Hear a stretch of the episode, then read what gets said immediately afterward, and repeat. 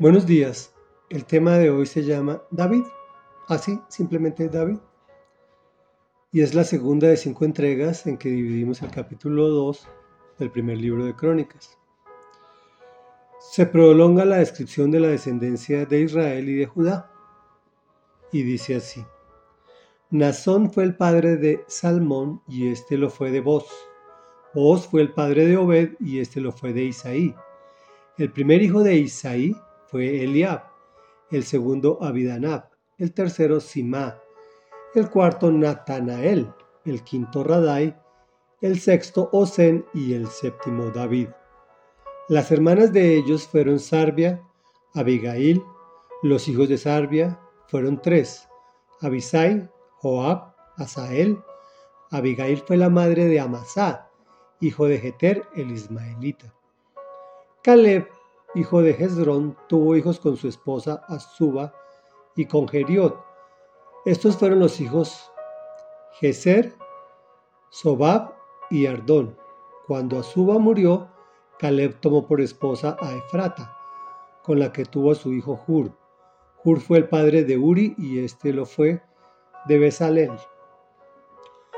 Reflexión. Estamos haciendo este recuento genealógico por fracciones cortas con el objeto de hacerlo más digerible. ¿Recuerdas a vos?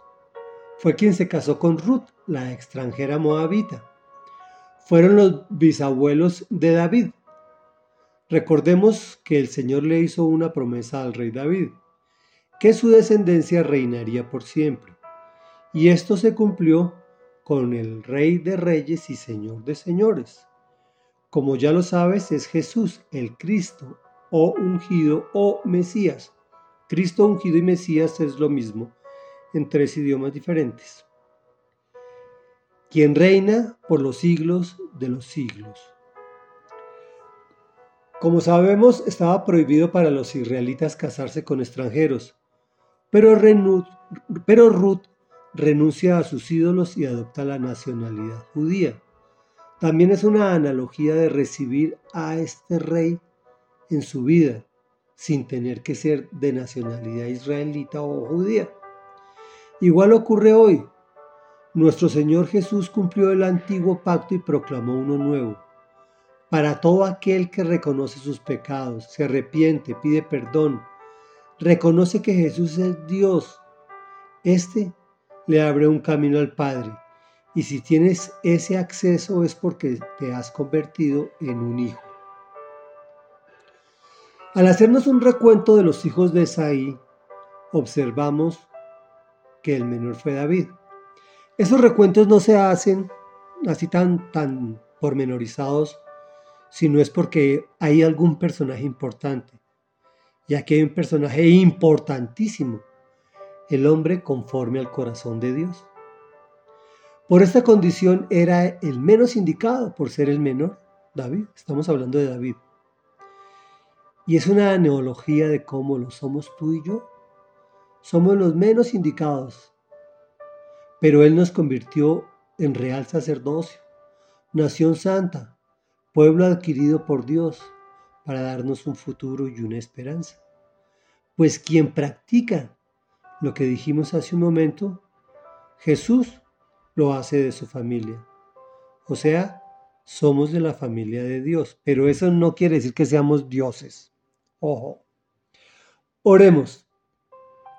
Bendito Rey de la Gloria, Padre de mi Señor Jesucristo y Padre nuestro, hoy nos acercamos a ti como hijos que se acercan a un Padre amoroso, porque tu unigénito, tu Hijo con mayúscula, Jesús de Nazaret pagó el precio que yo no podía pagar, ni ninguno de nosotros para hacernos asequibles a ti.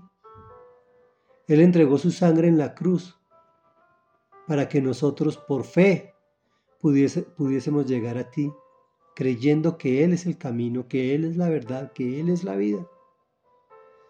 Y eso, al reconocer nuestros pecados y al reconocerlo Él como Dios, nos hace de tu familia, amado Dios Te estamos inmensamente agradecidos porque no habría ninguna forma diferente de que nosotros hubiésemos podido pagar. Incluso ni siquiera hubiésemos podido cumplir con la ley, como ninguno lo cumplió excepto Jesús, que ha sido el único que no pecó. Y es por eso que en el nombre de Jesús venimos ante ti, Padre de la Gloria, sabiendo que hemos pecado, pero arrepentidos. ¿Para qué? Para poder llegar a ti. Te alabamos, Señor, te bendecimos y te glorificamos en el nombre de Cristo Jesús de Nazaret. Postdata, Señor, hemos hablado mucho de que debemos bendecir al pueblo de Israel y no lo hemos hecho en nuestras oraciones. Te pedimos perdón y bendecimos al pueblo de Israel y bendecimos la nación donde estamos. En el nombre de Jesús, amén y amén.